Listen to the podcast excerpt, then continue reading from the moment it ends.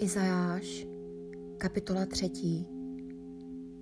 Hle, pán, hospodin zástupů, již odnímá Jeruzalému a Judsku oporu i podpěru.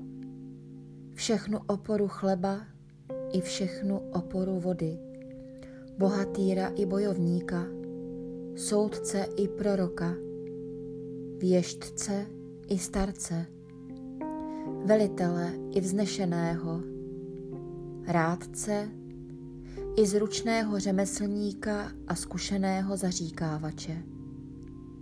Za velitele dám jim chlapce, vládnout jim budou výrostkové. V lidu bude popohánět jeden druhého, druh druha. Chlapec zaútočí na starého, bezectný naváženého.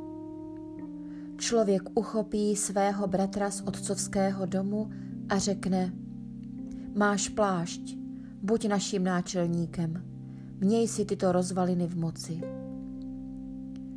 On se však v onen den ohradí, nebudu ranhojičem, nemám doma ani chléb, ani plášť, nečiníte mě náčelníkem lidu. Jeruzalém klopítl a Judsko padlo. Jejich jazyk a jejich skutky byly proti hospodinu a do očí vzdorovali jeho slávě. Nestoudnost jejich tváře proti ním svědčí, jako Sodoma svůj hřích vystavují a neskrývají. Běda jim, připravili si zlou odplatu. Řekněte, spravedlivému bude dobře, bude jíst ovoce svých skutků. Běda, zlé bude své volníku, tomu se dostane odplaty za to, co páchal. A můj lid, pacholataj jsou jeho poháněči a vládnou mu ženy. Můj lidé, ti, kdo řídí tvé kroky, jsou svůdci a matou cestu tvého putování. Hospodin se postavil, povede spor, stojí, aby vedl při z národy. Hospodin zahajuje soud se staršími svého lidu a s velmuži jeho.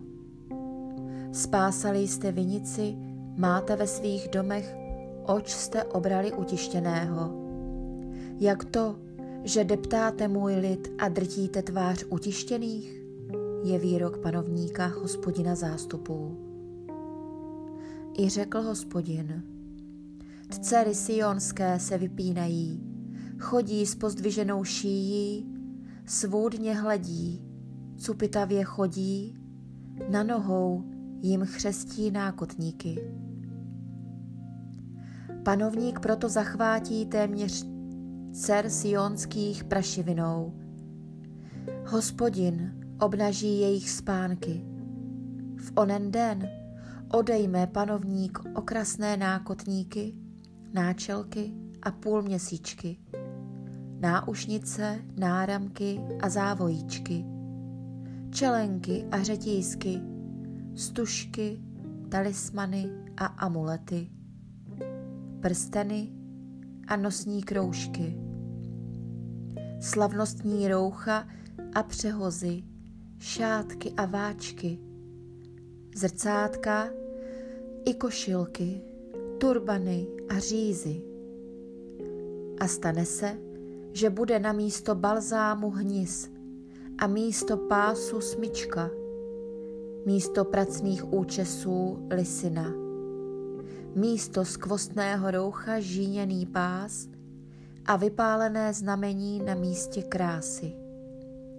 Tvoji muži, Sione, padnou mečem, a bohatýři v boji. Rmoutit a truchlit budou brány Sionu. Ovše připravený bude sedět na zemi.